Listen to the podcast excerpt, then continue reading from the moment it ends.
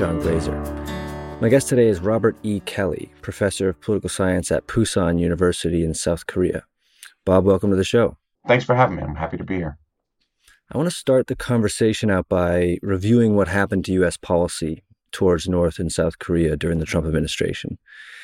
You wrote a paper about this, uh, describing the persistent status quo with North Korea, that though the Trump administration swung wildly from hawkish to dovish, we didn't see any real change in results. Can you explain why the status quo in North Korea is so persistent? Yeah, that's actually a great question. I mean, the observation I often have when I sort of read stuff about North Korea, you know, they have like subtitles like sort of like a peninsula in transition or sort of Korea in transition. And I think we sort of default to speak in that kind of way because we want to make things sound like they're new or they're interesting. You know, we're entering a new era and that kind of talk. Um, that that kind of language is sort of very common, uh, particularly in, in journalism. And and I often find actually when I in in reading about North Korea is actually um, what, I, what often strikes me is how North Korea doesn't change. How North Korea actually isn't really turning a corner or entering a new era or doing things. That, that actually the North Korea, uh, my sense is, you know, that that North Korea is is pretty much governed the same way it has been really for for decades, arguably I think since the 1960s. I mean, others have written about this and know North Korea's domestic politics than better than I do. But I mean, North Korean foreign policy, I think, hasn't really wavered too much or hasn't really changed too much. I think the status quo, to, to get, not to get more specifically to why the peninsula status quo is pretty sunk in. I think both sides have accustomed themselves and accommodated themselves to it. I mean, it's now been what 75 years since 1945 that the the division 77 years, right? The division has been in place. The two states have really sort of grown distinctly and the long you know into sort of distinct entities. Obviously, there's a sort of shared cultural substrate, but but but politically and and, and militarily and increasingly socially, they are becoming distinct. Um, you can see that in sort of South Korean polling about uh, North Korea, where increasingly South Koreans see North Korea as like a separate country. Um, and this is sort of, and, and we have sort of uh, some experience with this in, in the case of Germany, for example, where East and West Germany were in fact beginning to significantly grow apart. And, and I've often thought that the Germans kind of got lucky that German unification happened when it did because there were enough older Germans still a lot, West Germans still alive, that they were able to, uh, that there was enough sort of hangover of national uni- unity to sort of push for, for unification when the window opened in the late 80s. And I wonder if that's going to be the case in Korea, where the con- division continues to sort of, you know, go on and on and on. At some point, the two generations are just going to, the two sides are just going to grow really apart and see one another as distinct states. And so I think the the political division is is pretty deeply rooted. It's been there for what 77 years now. The, the that that difference is being reinforced by um, other differences, most obviously social, that the two populations are growing up um, differently with with different expectations about what government does and different expectations about how they lead their lives and you know how they economically interact with one another and things like that. And um, and I think that uh, and so so they so it's it's hard I think to overcome that increasing separation.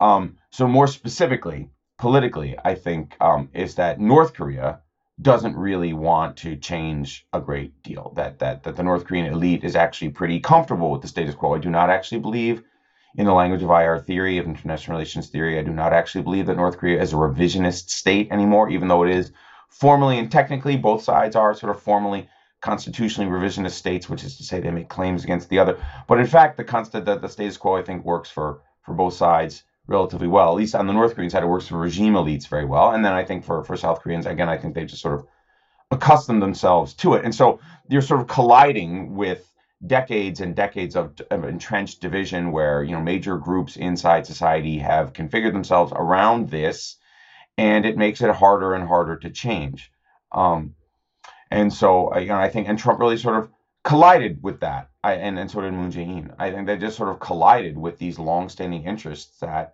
you know, really don't actually want change unless it's sort of understood as sort of surrender or something like that, right? I mean, South Korea would like change if North Korea surrenders, but that's not going to happen. Same thing, you know, on on on on the North Korean side.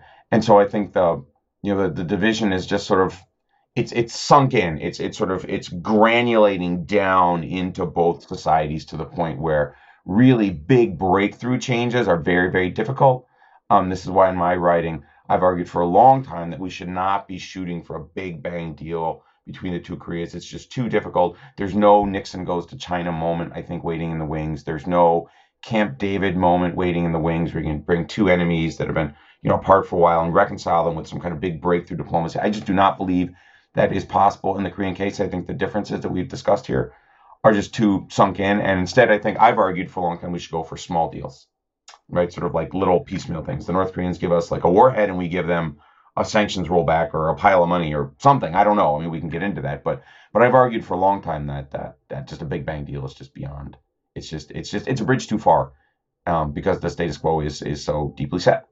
Can you talk a little bit before I pull on some of those threads? Can you t- can you describe how you see the Trump administration's various overtures towards North Korea? I mean, first it was fire and fury and really kind of unprecedented threats, and then it was uh, excessive, what you might call dovishness. I mean, of a sort, right. certain it was it was right. certainly not a um, concentrated uh, strategy.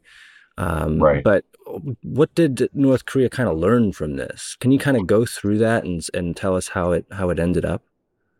Yeah, so I actually in my writing, I think with one of my graduate students, I wrote an article in which I I argued that the I called the Trump administrational operational doves. I think is the term I used. I wrote that like three or four years ago. And the, the argument was sort of what you're saying, right? Which is that I don't think anybody really thinks that Donald Trump is a dove right? And that doesn't sort of strike anybody as think it's a normal interpretation of the guy. But in practice, when it actually came to dealing with North Korea, he was in fact more dovish in policy and actual in operation than really any previous U.S. president, which is to say that he was willing to meet with the North Korean supreme supreme leader, which is something no other American president had ever done. And he looked, at least he signaled for a while in his rhetoric that he was willing to make concessions or seemed to be willing to make concessions. Again, it's hard to know because Trump was so erratic. Um, uh, um, okay, and so and that and, and so all, I mean, erratic, I suppose, is the word that I would primarily use to define the Trump administration. I mean, I was I was pretty critical of the of the Trump outreach. Um, my sense, and honestly, my sense to be to be very blunt, I, I think Trump was really doing it for domestic politics. I, I genuinely believe that Trump was doing this because he saw this as a possible win. Right? We know Trump's like wins the perception that he did something sort of amazing. I think that Trump was sort of very jealous that Barack Obama got a Nobel Prize, and Barack Obama made fun of him at that press dinner or something or other like that, and, and he really sort of disliked Obama, he really loathed him. And Obama had a Nobel Prize, so he had that Nobel Prize too to prove that he was better than Obama, and he could go and get one in in Korea. And I think a lot of it, honestly, I think a lot of the effort was driven by by Trump and his own sort of personal interest in, in sort of prestige and and and and validation and approval by the press corps and, things like that. And if you actually look at his press conferences after the three summits with Kim Jong Un. He spends lots of time talking about how the press is going to write about it, and not a whole lot of time talking about the strategic issues. Um, and so I think that was actually one of the reasons why it didn't work. I think Trump came into it for all the wrong reasons, and it undercut his his his efforts repeatedly. Um, so uh, you know, if you again, if you if you sort of look at the if you look at the, the press conferences, it's pretty clear that Trump often didn't really sort of understand the issues. If you if you listen to his if you listen to listen to his speeches back in the day, he was often sort of confused about like what exactly nuclear weapons were and how ballistic missiles worked and stuff like that. I mean, he, he just didn't really spend a lot of time on this. And if you compare that to say like Nixon and Kissinger working on China or Jimmy Carter working on the Camp David Accords or uh, Bill Clinton working on on um, the Camp David effort again in 2000, if that effort failed, to be sure. But if you look at those three as sort of uh, examples of kind of big breakthrough deal for which Trump, I think, was shooting, I think those were sort of arguably the models to the extent Trump had a model in mind at all. I mean, one of the things is that there was a major bureaucratic process behind that. The president himself was personally involved. The president steered the bureaucracy. The president actually read about these things. I mean, it's pretty clear that Nixon and Kissinger like knew a lot about China. And they like, you know, I don't know specifically, but I imagine they actually read histories of China, and you know, and then Jimmy Carter did the same thing. I mean, they put an effort into it. I mean, even Bill Clinton did. You know, it's pretty clear that Bill Clinton put a lot of effort in. It did again, it didn't work, but there was a process there, and I think that's really what undercut Trump. Is he just it just was so it was just so half-assed. I mean, it was just so flying by the seat of your pants. I mean, we know from John Bolton's book um, that Trump didn't prepare for his first meeting in, in, in Singapore. I mean, he literally just got on the plane, flew into Singapore, got off, and like, I'm here, dude. Let's talk about, you know, it's like, you know, it's like his sort of like New York, Manhattan socialite. I'm gonna be on the front page of the New York Post kind of shtick. Hey, man, you know, and, and and you can do that back home, I guess, in the New York socialite world. I mean, I don't know anything about that, but I mean, that I guess that shtick worked for Trump for a while, but I mean, that's just not going to work in in diplomacy. And it was really clear, I think, with the big, big buildup to the the summit back in, I think it was in June 2018. You know, for three or four months there was this big, big buildup, and I was being invited to go on TV shows, and they're like, "Is Donald Trump going to win Nobel one Nobel Prize or two. The second one was going to be for Iran. You know, are we are we going to like withdraw from the Korean Peninsula by the end of the year because Trump was going to make peace? I mean, there's just this enormous talk up, this big sort of buildup that we're like on the cusp of this major breakthrough. And then if you actually look at the deal that, that Trump got out of Kim Jong Un in July and in June of that year is basically like a nothing burger. I mean, basically nothing changed. And I think it really, I think the whole mess really speaks more to Trump and his failures, quite honestly, to be a, uh, as a statesman, his inability to discipline himself, his inability to focus, his inability to manage the policy process, right? His inability to control his feuding subordinates. It's very clear, for example, that Pompeo and Bolton didn't want the deal. Um, uh, it, it's very clear. So we also know that his family was actually Ivanka and, and Jared were nervous about Trump doing this. They thought he was going to get taken for a ride. Um, and so I think Trump just wasn't able to sort of like bring a coherent White House policy process, much less reach out to the wider community, Congress, the Defense Department, the analyst community. You know, Trump was never really able to bring those people on board. And so I think this is why ultimately the the the, the engagement with North Korea sort of failed because there was Trump at the top as POTUS, and he's obviously a super important actor in American foreign policy. But everything else wasn't there. There was no sort of buildup. There was no kind of support for this larger process. So when Trump himself got annoyed with it and bored with it and dropped it in, I think, what, late 2019 after the third summit, the one at the DMZ, the whole thing just collapsed because there was no bureaucratic support. There was no momentum behind it at all, right? The military was very wary about it. The State Department was like, eh, we don't really know either. The analyst community came out quite harshly behind it because, you know, a lot of people like me, I mean, people way more important than me, we're all like, you know, Trump, it's just like, you know, it's just kind of silly. He doesn't know what he's doing. I think Victor Cha called it like drive-by diplomacy. You know, Trump just got off the plane and whatever. And so, and, try, you know, Congress was very, very nervous about this right? And so there was just no real support for this. Ironically, other than uh, here in South Korea from the South Korean left. Um, you know, that's actually a point a lot of people don't actually know. South Korean progressives actually like Donald Trump because he was willing to meet with Kim Jong Un. But South Korean conservatives were also very concerned that Trump was going to like give away the farm and stuff. And I think that's ultimately why it, it it collapsed. Right, the status quo is very deeply sunk. Right, you've got powerful groups on both sides that have accommodated themselves to the division and and are thriving or working with it and are nervous about big big changes. And and Trump came in and just didn't put in the work quite honestly. He just wasn't serious enough about it.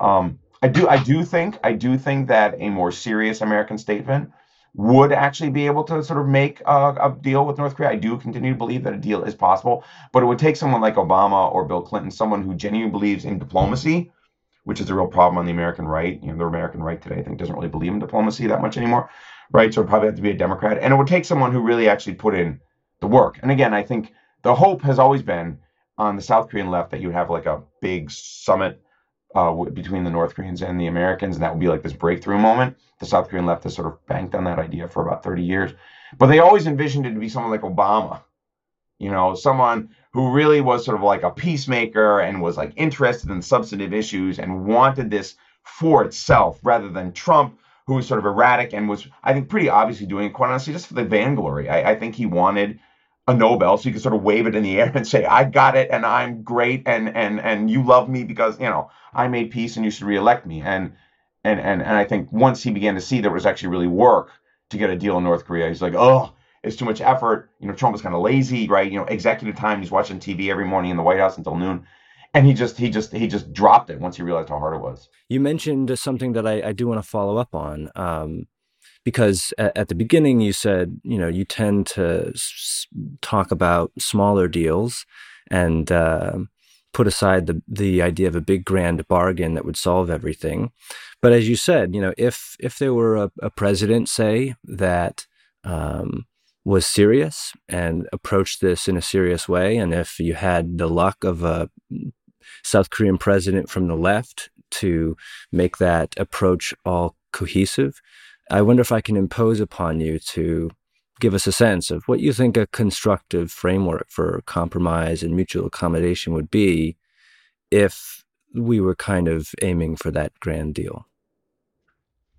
Yeah, so this has been an idea. The idea of like a summit to break through that entrenched status quo, the idea of a summit to break through that has been a particular idea on the South Korean left going back to at least the 1990s, right? The South, one of the reasons why the status quo is entrenched is that the South Korean right is comfortable with it which is to say the South Korean right wants Southern-led unification and they want North Korea to collapse in the same way East Germany did. Right? The South Korean left is more ambiguous, right? The South Korean left is more willing to say North Korea is a, is a sort of brother Korean state. They're like us.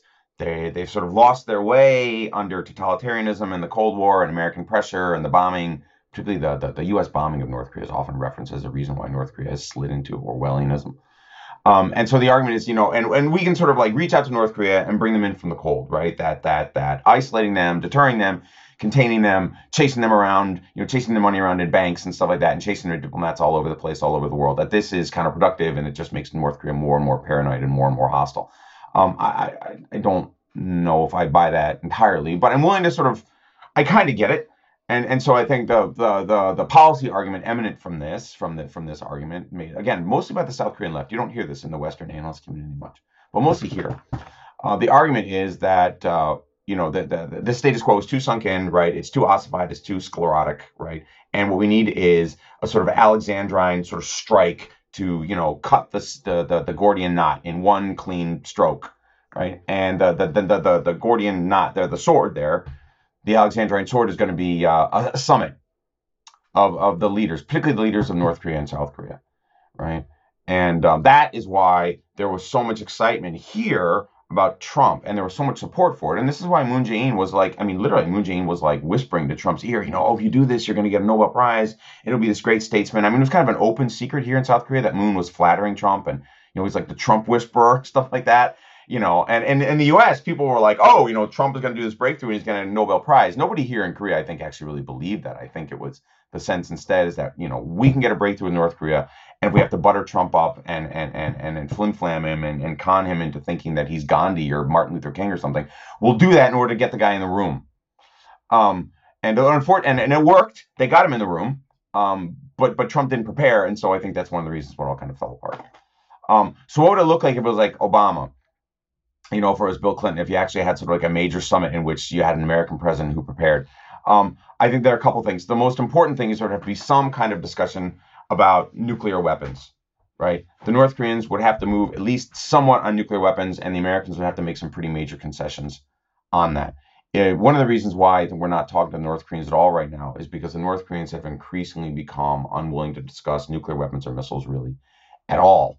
Now, I agree with Jeffrey Lewis and some of these others who said this. I said this on CNN the other day. You know that that we're probably going to have to learn to live with North Korea as a nuclear weapon state. I mean, in practice, we already have, right? I mean, North Korea's been a nuclear weapon state since 2016, and they've been able to strike CONUS, the continental United States, since 2017, and we have not, in fact, bombed North Korea or done any of these things. We keep saying, you know, uh, North Korea with nuclear ICBMs is intolerable, but we have, in fact, learned to live with it now for the last five years. And so there's an argument that we can make that concession. We can formally make that concession. You are, in fact, a nuclear weapon state right? But um, uh, uh, that would require some kind of counter concession from from North Korea. That would require some kind. Of, we would have to get something back for that. This is my concern about Jeffrey Lewis's argument in the New York Times the other day. Okay, if we're gonna, my argument always is if we're gonna do this kind of stuff, if we're gonna give up sanctions, we gotta get something. If we're gonna give up nuclear weapon status, we're gonna accept that, we should get something. If we're gonna formally recognize North Korea and have like consulates and an embassy, then we should get something in exchange for it right? I mean, we should do deals and swaps, and it should be in the language again, sort of to think of IR here, you know, in the language of Keohane, it should be it should not be diffuse reciprocity because there's not enough strategic trust. So it's got to be specific reciprocity. It's got to be point for point, A for B, and it's got to be very clearly written out in long, long sentences, you know, in long, long documents where we can go through and like check every single individual point. And if we can do that, and the stakes are small, right? again, sort of IR here, right? Functionalism, right? We can sort of build slowly towards bigger deals. And that, I think, is where uh, a dedicated American leader could really do a breakthrough, right? He could actually sit in the room with the North Koreans and maybe because it's summit, it's leader to leader, that initial small deal could maybe be a little bit bigger than might otherwise be. Um, I do think that even a summit with someone like Obama makes a big bang deal impossible. I think a big bang deal is beyond our ability, but I do think that a summit could probably get a little bit more than what you might get from from diplomats meeting around the UN. Um, uh, the the North Koreans want the, the reason I the reason I make that argument is because we know the North Koreans want the prestige of meeting POTUS, and this is something that the North Koreans have wanted for a while. Right, that was one of the reasons why a lot of hawks, including me, were very sort of nervous about Trump going to meet North Korea without any concessions, because the, I, I would argue that the prestige of meeting an American president three times as a tin pot dictator. I mean, the North Koreans are like the most Orwellian, awful regime on the planet. So if they get to meet POTUS, we ought to get something for it. And and, and Trump didn't do that. I think, and I, I would argue that was that was an error. So I think a, a more dedicated American president could sort of make the argument to the U.S. public, right, which Trump really never did. Trump's speeches about North Korea were very erratic and bizarre. Um, Trump could make a pitch to Congress. He'd actually get up and give like, an, like a speech to Congress and say, you know, here's this country which we have understood as an enemy for all these years, but now we need to rethink our foreign policy towards them. And here's my plan. And you know, we're going to reach out to North Koreans and make a series of sort of swaps and deals. Trump could try to reach uh, uh, an Obama figure could reach out to um, the analyst community, to the State Department, to chunks of the bureaucracy, you know, state defense and stuff, um, the intelligence community that would be very nervous about that. These are all things Trump didn't do right? There's again, I've, I've, if you read my stuff in preparation for this, I you know we talked about this. All this is in there. I mean, I've been making this these kinds of arguments for a while that that, that Trump failed because he built no coalition. Curiously enough, Trump was reliant on the South Korean left here. that was really the only public support he he had, and it just didn't work at home, where he was just criticized relentlessly in the media. And so, any kind of Obama figure would have to do that. He would have to sort of show up be ready to go, have some kind of specific deals and some ability to sort of like swap and trade, right? One reason why the Hanoi deal fell apart was because Trump didn't actually know very much about what was going on. So once the North Koreans rejected it, Trump didn't really understand enough of what the stakes were to actually get into a back and forth and a tit for tat bargain. That's one of the reasons why Pompeo and and and Bolton were able to undercut him because Trump didn't understand enough of the issues much well enough to push back on his own staff was very, a lot of his staff was very hawkish and didn't want to deal at all. And Trump also didn't know enough to engage Kim Jong un personally over the table. Instead, just, you know, Trump threw a tantrum and literally stormed out of the room. I mean, that was our big chance for a breakthrough. Kim actually brought a deal to the table. It was a terrible deal, by the way, but he did bring something. Trump also brought a deal, which was also terrible, but at least they were both there. And that was the big moment, and Trump completely blew it because he just wasn't, you know, ready either to deal with his own, you know, on his own side of the table, with his own opponents on on on his own side of the table, and with the to really engage in back and forth with the North Koreans. I guarantee you, Kim Jong Un was far, far better prepared for that meeting than Trump. So that's what though those are the elements I think of of, of a kind of Nixon goes to China kind of moment. Trump would come in, you know, the, the, the figure would come, Obama or whatever, I know Biden, whoever it might be, would come in really ready to go with a lot of good information, would have groomed some kind of domestic coalition or at least laid some kind of groundwork for for a deal. So you're not just sort of pulling it out of a hat, right?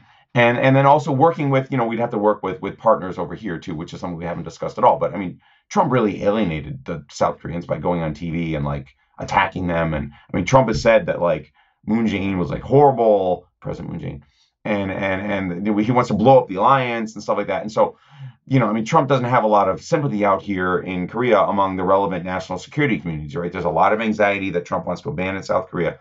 And so I think you know there's a, there's a lot of groundwork that a more serious president would do. Um, and, and but I think if that was done, then a more serious president might actually be able to make some concessions that will be hard for our side to swallow, accepting North Korea as a nuclear weapon state, giving up some sanctions, um, letting North Korea into international financial institutions. That's an idea that have floated around as a concession. Letting North Korea into the IMF or the World Bank so they actually borrow at um, um, uh, uh, um, below market interest rates for, for internal development. Mm, okay, maybe. Um, might work if they would be willing to pay it back. Probably wouldn't though. They probably cheat.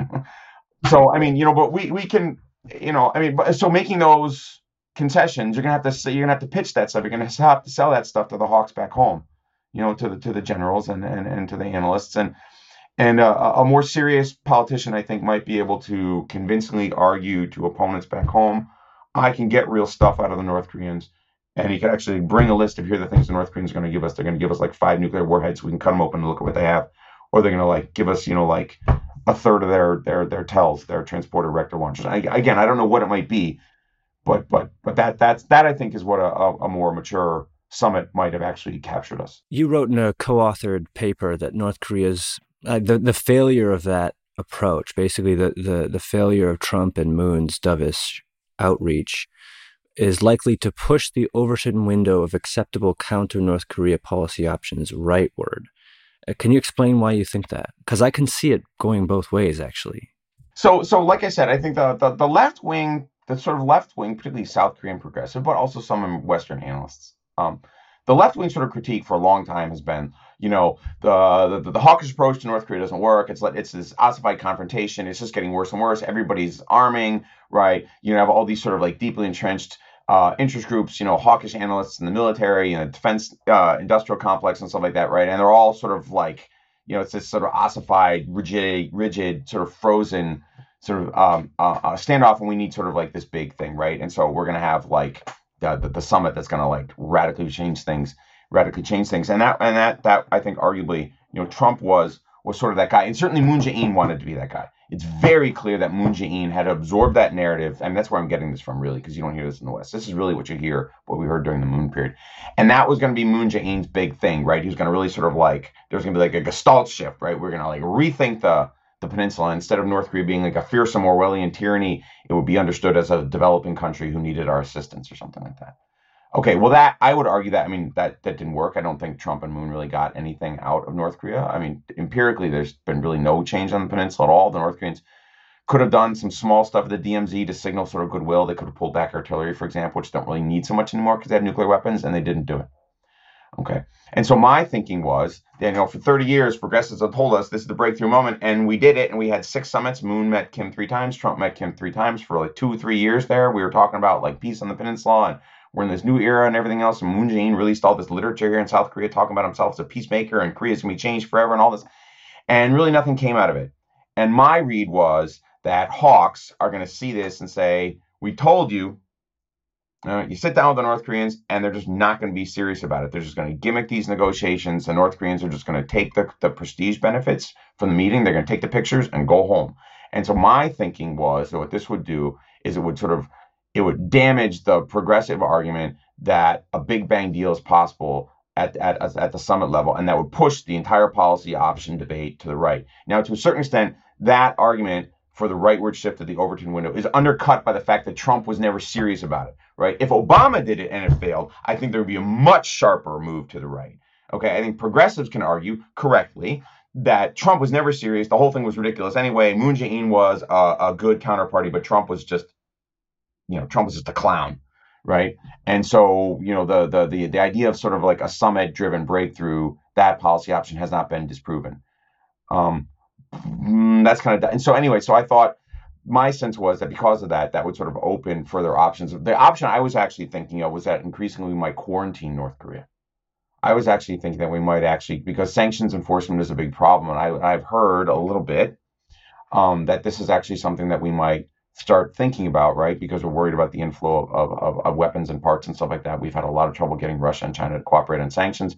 Trump and Moon promised us this big breakthrough and a Nobel Prize and everything else. Nothing came about it. Came out of it. North Korea looks incorrigible, so we have to start thinking about more aggressive options. And the thing that I had heard for a while there was sort of maybe we're going to do like a sort of like Cuban Missile style crisis style quarantine or something like that. I, I think I was wrong. It seems to to me that that was incorrect. Instead, I think the you see this rightward Overton window shift in South Korea increasingly in the nuclear discussion, right? There is now increasingly a debate in South Korea about building their own nuclear weapons. And I think that is also a, a, a sort of sort of conservative backlash to to to what happened with with Moon and and, and Trump. Um, I did I have to say I did not anticipate that that South Korean opinion would be so supportive of nuclear weapons so rapidly. Um, I like I said I, I thought it was going to be a little bit a little bit lower than that. You know, the new president, for example, talked about like airstrikes on North Korea. Um, that's another example. I, like I said, I, I had kind of thought of quarantine because I actually think that might actually be directly useful in terms of cutting off North Korea's imports because we had so much trouble with sanctions enforcement. But anyway, all those are sort of like more conservative or hawkish options that you know like five years ago nobody would have talked about and i think those options have been those aren't great options and there are a lot of problems with all of them but all of those i think have been unlocked they have received they they have greater legitimacy now than they did five years ago because of the perception that Trump and Moon blew it. So that's that's what I was thinking, and I think that I and I'm writing a paper right now actually in which I'm making basically making this argument that that North Korea had its chance with Trump and Moon and they blew it, and what this has done is this has, has incentivized South Korea to start building its own or or start agitating to build its own nuclear weapons. That discussion I've been living in Korea for 15 years. The discussion from South Korea's own indigenous nuclear weapons is more active in the last eight months than all the other time I've been here. This is like amazing. Like I just out of nowhere, this thing has just exploded. And I mean, I'm going to conferences on it. I've been to two conferences already on this, and I'm going to one in the fall. And and I think this is a direct outcome of the a direct response to the to the failure of 2018-19. Stepping back from the peninsula per se, uh, you recently co-authored a piece with Paul Post in Foreign Affairs arguing that the data from the Trump years reinforces this idea that, as you guys put it, U.S. allies can be bullied. Can you explain yeah. that thesis? Yeah, blame blame Paul for the language that's a little more aggressive. Don't blame me. But yeah, I mean that was uh, I mean there was a, so there was a big sort of wave of writing in the, the longer version, the, the the stuff that got cut away by the peer reviewers. the longer version actually had like all these quotations from guys in the authors in in 2021 after Biden came in. And there was sort of a wave of this writing saying, you know, we have to reach out to the allies. We have to reassure them. You know, I think like Timothy Garton Ash wrote this kind of stuff you know, and, and some other people, some other think tanker types and stuff, and um, some stuff on like War on the Rocks or whatever. I don't know. I could dig it all up. Anyway, but the, the idea was we have to sort of reassure the allies, you know, Trump was so terrible, and, you know, we had to sort of, you know, tell them that we're back, you know, America's back, right? I think, you know, Biden himself used that expression. And and what what Paul and I both noticed was that a lot of this language was, I would argue, was sort of normative Okay, it's like we want to sort of look like a good partner to the Europeans, but it's not really clear to me that this language of we need to do this, that American alliances are somehow on edge, that like NATO is about to collapse and something like that because Trump is so terrible, right? I, I just I would not argue that empirically there was actually much support for that that thesis, right? I, I that that that Trump kind of came in and, and yelled at American allies and, and sort of turned up the volume on the free riding debate. I mean, that's something American you know, SecDefs have been saying for 25 years, I suppose. But I mean, Trump really turned that up to 11, right? I mean, he came to South Korea and said, you got to quintuple your support or like we're leaving, right? And the South Koreans are like, oh my God, who is this guy? Um, but but Trump basically got away with that. Remember when he like didn't he like print out like an Excel spreadsheet and give it to like Angela Merkel and be like, you owe us like fifty billion dollars for NATO? I think he actually did that, right? And, and and that kind of language provoked a big sort of backlash, you know, sort of in the liberal internationalist community and the European partners and stuff like that. You know, how could you do this? And you know, we're working, we're standing shoulder to shoulder and stuff like that. And but what what's noticeable is that the European partners didn't really, you know, do much to uh, to to to soft balance or defect or drift or you know whatever language you want to use, right? And and again, in the the, the fuller version, I'm hoping Paul and I can actually send it to an academic journal, which is will be much longer. The fuller version actually goes through. We actually like did like uh, content analysis of like white papers from a lot of American allies. They basically found no change at all in the language uh, uh, during the Trump years. I mean, I think we had like one or two lines from like some French statement or something like that, but but basically nothing from Japan, nothing from South Korea, nothing from from Germany and and and leader statements also were all like you know well we need to find a way to get along with them and you know the European response to Trump was to flatter him you know European non-governmental elites right at like the European Council on Foreign Relations and stuff they pushed back right the non-governmental discussion in Europe was I mean obviously I mean, they're pretty upset with Trump right in the newspapers and stuff like that but the actual governmental language was much more sort of accommodating or or just ignored him right and and and so that was kind of like a hard test of the willingness of American allies to sort of be hegemonically bullied, and and would they would they quit? Would they defect? Now you could argue that um, one thing that they did was think, well, you know, it's only four years, we just sort of like buckle down and sort of hang on and just sort of ride out the storm and whatever. If Trump had been reelected, that would have been a better test. Because um, then you would have had eight years of Trump, and that would have given more space for a more sustained bureaucratic reaction. So, to a certain extent, Paul and I are a little bit crippled by that. But but I think if you if you look at the the leader level statements, if you look at budgeting from from a lot of America's allies, there's basically no there's there's very little data to suggest that they were so shocked by Trump that they were considering other options. And so basically Trump was able to get away with with abusing them and and at, at almost no cost. And that's pretty that that runs directly in the face of a lot of this we must reassure the allies talk in 2021. I mean, it just collides directly with that sort of liberal internationalist narrative, and Paul and I pointed it out. It's an interesting lesson because it seems to me like the U.S. is actually frequently bending over backwards for allies and partners.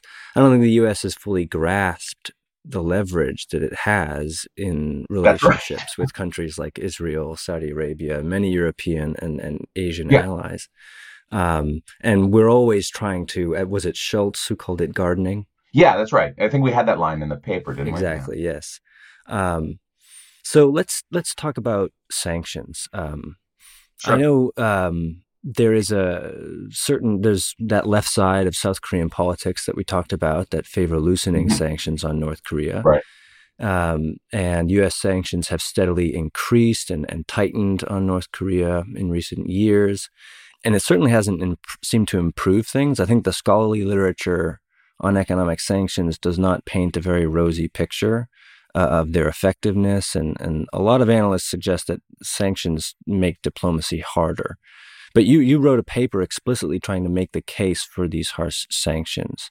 Um, so first, if you can do me a favor and try to describe, give people a sense of what the sanctions are, what are the extent of them, what do they cover, you know, what's restricted, and then make the case that these are actually useful.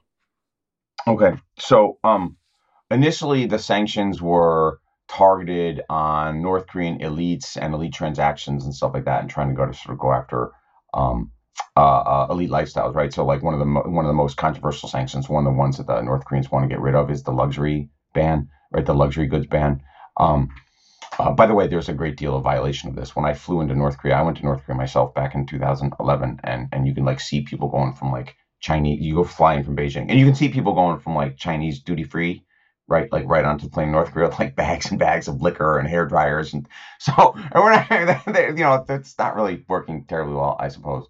Um, and so and so that was sort of the original idea, and then oh, I don't have the date exactly in front of me. I want to say in like 2016, 2017, we stepped up to uh, that's all in the paper here. Um, we stepped up to what they sometimes call sectoral sanctions, right?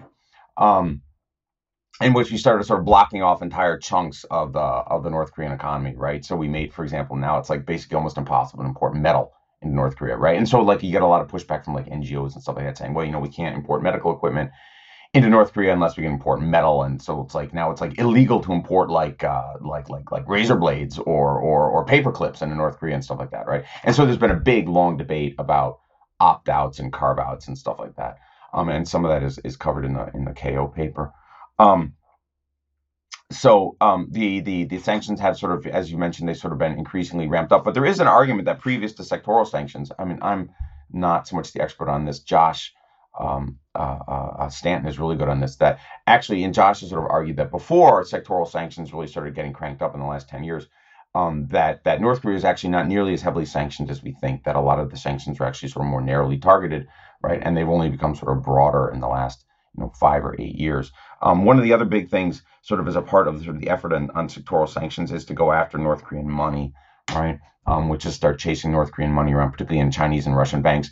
There are limits to how much we can do that, though, because that creates tension with the Chinese and the Russian governments, whose elites are often sort of involved with the North Koreans in one way or another. And so, like, we start to expose the corruption in those two countries because of their deals with North Korea, which violate UN sanctions um, then uh, that actually has larger costs for the, the relationship with both China and Russia.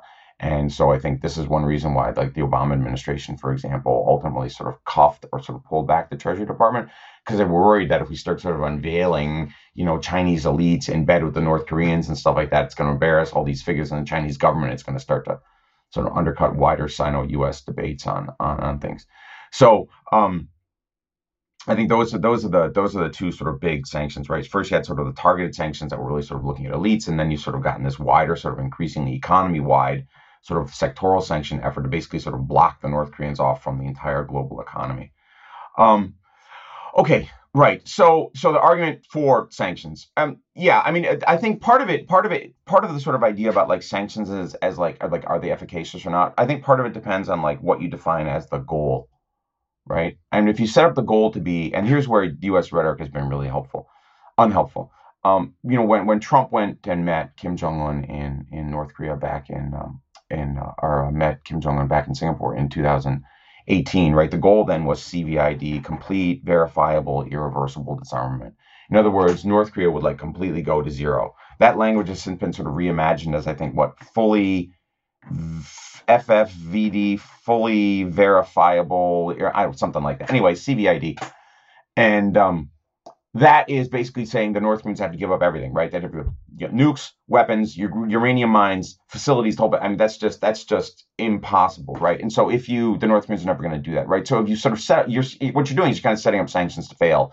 If you insist that sanctions actually have to be like have to sort of like get North Korea to give up everything, right? I think the the larger the argument, that sort of the primary argument for sanctions is to sort of squeeze North Korea so that it will eventually return to the negotiating table, and this gives us things to trade for it. In fact, I mean, if you look at the paper that I sort of argue, I actually make the argument at the end that sanctions should not be inviolable, right? We should in fact be willing to give them up if the North Koreans will make some trades and some concessions, right? I mean, ultimately, you know, if we're going to get a deal with North Korea, we've got to be able to trade things away. And one of the things they really want is sanctions relief. And I'll be honest, I'm actually a little bit surprised that North Koreans have not been willing to, to deal more um, in order to get sanctions relief.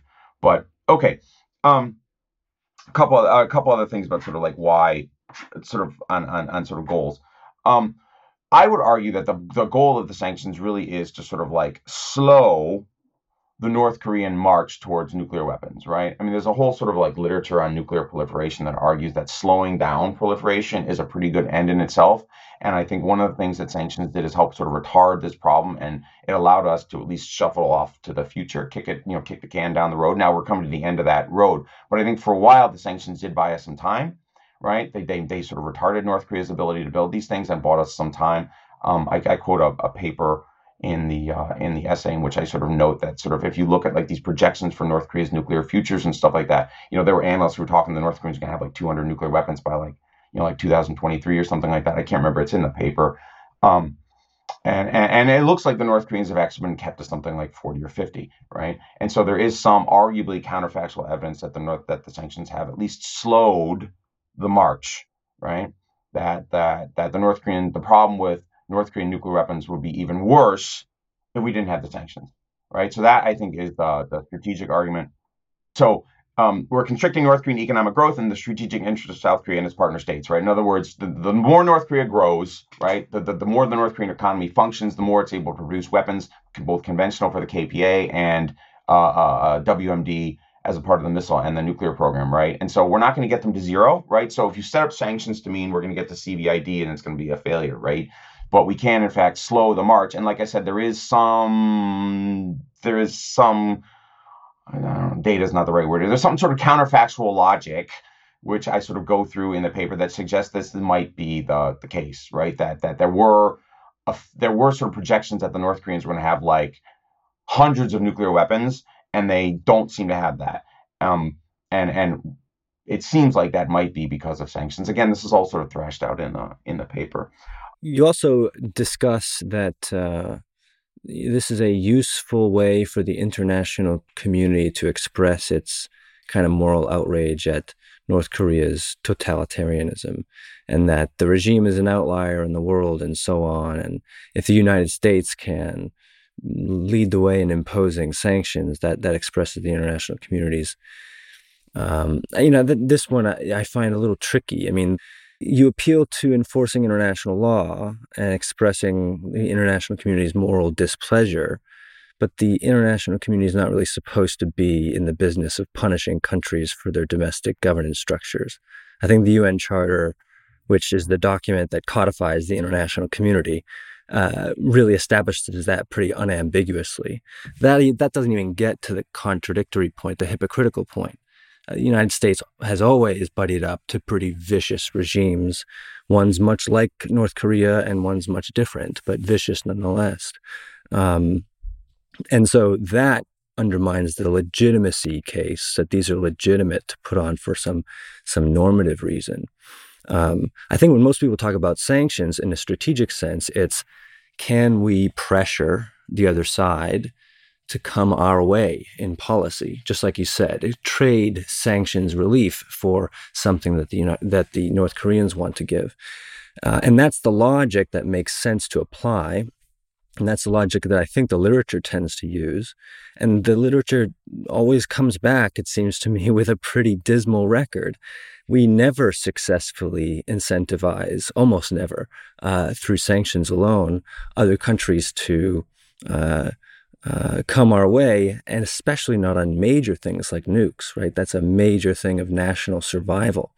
Um, so uh, I don't know. I the, the, some many of the arguments for sanctions I, I, think are pretty weak, and I think you framed the the paper in this way, like. There doesn't seem to be an intellectually coherent and scholarly defense of these sanctions. They're just a policy mess that hasn't helped the situation yeah. at all that's why that's why I actually wrote the paper because I was going to conferences for years during the Moon period where we were always hearing about how terrible the sanctions were and you got kind of like lots of op-eds and, and articles here and there and like foreign policy or foreign affairs sort of making the bits and pieces of an argument for sanctions so I tried to kind of draw that together sort of what are the kind of right. arguments that we hear for it, right? I mean, one of the, the the most common argument I think actually is the one that you sort of you were sort of criticizing, right? Which is that North Korea is sort of this like horrible Orwellian tyranny, and we should in some way respond to that. Um, right? I mean, human rights groups. I think I have some listings for that, right? I mean, human rights groups have repeatedly put North Korea at the bottom. I think North Korea. I think Amnesty once put North Korea like below Talibanic Afghanistan or something like that, right? Um, and so there, there. I think there's, you know, if you sort of if if you think that like Western, if you think that that like the foreign policy preferences of the democratic community in the world, like the free world or whatever, should have some kind of moral content, right? Um, then North Korea is the place to start, right? Because North Korea is basically the floor for that, and that's sort of the I think if I recall, that's the the, the argument that I made in the paper, right? That that if if you sort of if you believe that if you you know without being like a neocon or something like that you know if, if you believe that that that US foreign policy if you believe that western foreign policy democratic foreign policy should have should sort of like concern itself with these kinds of issues at all right? You know North Korea is one of the very very few one of the one of the countries where it's really hardest to overlook these kinds of things right? I mean if we're going to give up on North Korea that means we're going to give up on the Uyghurs we're going to give up on you know the, the the repression in Myanmar and stuff like that. I mean, because North Korea really is sort of at the very bottom. But these are things that sort of pop up all the time in, in Western and, and democratic foreign policy. We worry about these kinds of these kinds of behaviors in states, and I would argue that North Korea is is if we're going to talk about this regard, in regard to any country at all, it's probably be North Korea, given just how really extreme it is. With regard to regime type, there used to be an argument that was more prevalent about um, imposing sanctions even up to a blockade in the hopes that it would change the regime. And that clearly doesn't work. We think of Cuba, of course. We still are embargoing that country. And there's there's just not a slither of strategic substance to that policy at all. And I don't think there is much one with, with North Korea either. The people who say they're concerned on ethical grounds are also the people doing horrible things through U.S. foreign policy elsewhere. But also, you know, it you, it actually does uh, undermine the humanitarian health of the country to blockade it and to impose economic warfare on it. Your paper makes the case that North Korean regime is the one to blame. That's fine, and that's actually correct. But it's both things can be true. We can also make the humanitarian situation worse. And if we're targeting a people, an entire people in North Korea, to not have the benefit of global economic integration, I, I don't see the the moral consistency whatsoever. But anyways, yeah, I mean that's all in the paper. I mean, I don't. I that, this territory is pretty well known at this point, right? Um, I, I would argue that that North Korea's own internal governance choices are vastly more important than than than what we do on the outside, right? I mean, if you if you want to argue that sort of like external assistance, aid, access to the world economy, um, you know, that, that we carry some kind of like moral burden for that, or you know, if we cut it off, we carry like a moral burden for what happens inside North Korea. Then you could make sort of the same argument about Soviet assistance um, um, in, in in the 1990s, right? When the Russians cut that off, right? Um, in in like what like 1995, right? When when Yeltsin said we're not going to give the, the North Koreans friendship prices anymore, right? I mean that that kind of helped push North Korea towards towards the famine, but nobody blames Moscow for the famine, right? Well, no, I think a lot of people blame the United States for the famine that took place in Iraq in the '90s through through the hefty. Sure, sure, but but if your but if your argument but if your argument is that foreigners have a substantial ability to impact the welfare of countries, right? Then then you know, in the, in the North Korean case, you know, we're cutting them off from the world economy and stuff like that, and they can't import enough rice or whatever, right? Then then that actually that argument actually begins really with the with the Soviet Union and Russia in 1995, but nobody ever talks about that. And nobody, nobody blames Russia for the famine, but if your argument is that that foreign imports, you know, are, are crucial for these countries, that are the difference between sort of life and death, then then then we should look at Russia. But nobody ever makes that argument, and I think it's because, honest, I would argue because a lot of it's really politicized. The, the argument really is to try to get the Americans to show greater flexibility towards North Korea by pinning North, humanitarian consequences on Western behavior that or sanctions behavior that really I don't think can be, I, I don't think are really sustainable. I mean, I actually go through and I kind of Fisk line by line, not line by line, but sort of in, in some detail, a big sort of NGO paper in my paper making this argument. I've actually gotten into some debates with the authors on this question, right? And but even they are willing, they're not actually able to fully argue that the, the, the impact is in fact really demonstrable, right? I mean, you have constrictions, but you know, the, the issue is, I, I don't know how far you want to go down this rabbit hole, but you know, North Koreans spend something like 25% of GDP on defense. And that's why they're starving. I mean, that's why they're starving, right? Because the elite, you know, when they when they raise food in the villages, right? The, the local villagers don't get to keep it, right? They got to put it in a silo, which is leaky and old. So there's all this loss, right? And then the army shows up and just takes it. And then maybe later they get some of it back. It seems to me the Biden administration has been very quiet and mum on, on, on peninsula politics in general. Um, and I just kind of want to see if you have a sense of where things might be going. It, like you say, this is a persistently status quo kind of issue. It's a lot of political cost and um, effort to try and make any progress at all. And even then, it might fail. So, how do you see things going forward? I think the Biden people saw the Trump people get burned right? And you know, we're like, we're not going to do that again. I think more generally, I think American administrations are increasingly like, you know, I don't want to wade into North Korean morass. It's really, really difficult to untangle, right? The, the the costs are high, the benefits are low, the possibility of a good sort of outcome is is is really far off, and and I'm just not sure if I want to spend my my capital doing that. Um, you know, I, I mean, to a certain extent, I think this is also sort of the case in South Korea too, right? Where South Korea is just like, you know, it's just such a mess, and we just don't want to go marching in there. Um, and I think you know Biden is just distracted by all these other things, right? You know, COVID and inflation, and and and and you know Donald Trump's supporters want to overthrow the government or whatever, and Ukraine and all this kind of stuff. I think Biden's just got a really full plate, and ultimately, you know, I mean, I would argue that, you know, no, ultimately North Korea is really South Korea's mess and South Korea should be taking the lead. I mean, one thing I liked about the Moon administration was that they were like, okay, we're to like get out in front on this. I didn't think, didn't really care for the policy direction, but I felt like the Moon administration was like, we're to take ownership for this, right? I mean, this is one reason why I kind of like Cato. I'm actually kind of a restrainer myself. I'd like to see the U.S. do less. So that's why one of the reasons why Paul and I wrote the piece. I would like to see the U.S. do less. I'd like to see U.S. allies do more. I'd like to see South Korea, South Korea sort of take more control of its own foreign policy. This is why I don't really oppose South Korean nuclearization, because I'm like, you know, if they want to do it, if, if they feel like this is necessary for their security against China and, and, and North Korea, then let them make their own choices. We really shouldn't be pushing that on them.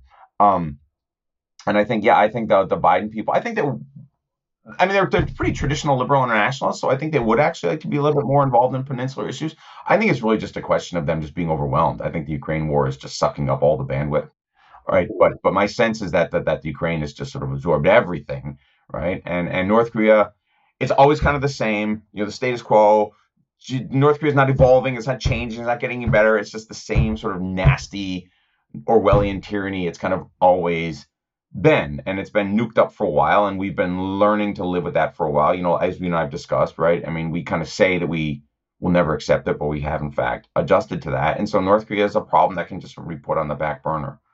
Um, I would, you know, there's now a South Korean conservative president. I would like to see the South Korean right sort of step up and take this on and, and think about what to do instead of sort of looking for us so much. Um, I mean, there's this, I see these these op-eds that show up in Korean media every month or something like that. You know, like where are the Americans on on South Korea on North Korea? And I'm always kind of like, well, you know, what what are you guys going to do, right? I mean, I I would like to see us sort of behind the South Koreans, kind of following their lead and not restricting their range of motion too much. I mean, this is one of the things that happened with Moon, right? I mean, Moon started veering so much that he started colliding with the Americans. But in principle, I think we should give the South Koreans a lot of space to try to figure out what they, how they, how they want to deal with with North Korea. Um, and and the Moon government, the, the current government, I think is is less willing to do that. I think they really want to sort of get the Americans involved because they're really concerned that the Moon government put a lot of stress on the American alliance um, and that's how they really want to sort of revive that. I think that's why um, President Yoon went to NATO, for example, you know, a couple months ago, because they really want to sort of impress the Americans, like, you know, we're working together. And, you know, Yoon's, Yoon's article in Foreign Affairs when he ran for the presidency was literally like, um, South Korea must step up. And he literally was like saying the kinds of things that American hawks want to hear. Um, and, and that was explicitly designed to sort of outreach for the United States. And so, um, you know, we're not going anywhere. You know, um, the U.S. and we're going to be here for a while. Um, uh, we, we kind of lead policy a little bit, maybe more than we should. But, you know, I mean, we don't really have any good ideas about what to do about North Korea, right? I mean, we've been talking about this problem for 30 years, North Korean nuclear weapons. I mean, nobody's really knows how to fix it, right? If they did, it would have been tried. So again, the, the status quo is just sort of here and durable. Um, so, you know, we'll be talking about this in a decade. Robert E. Kelly, thank you so much for joining us. Thank you for having me.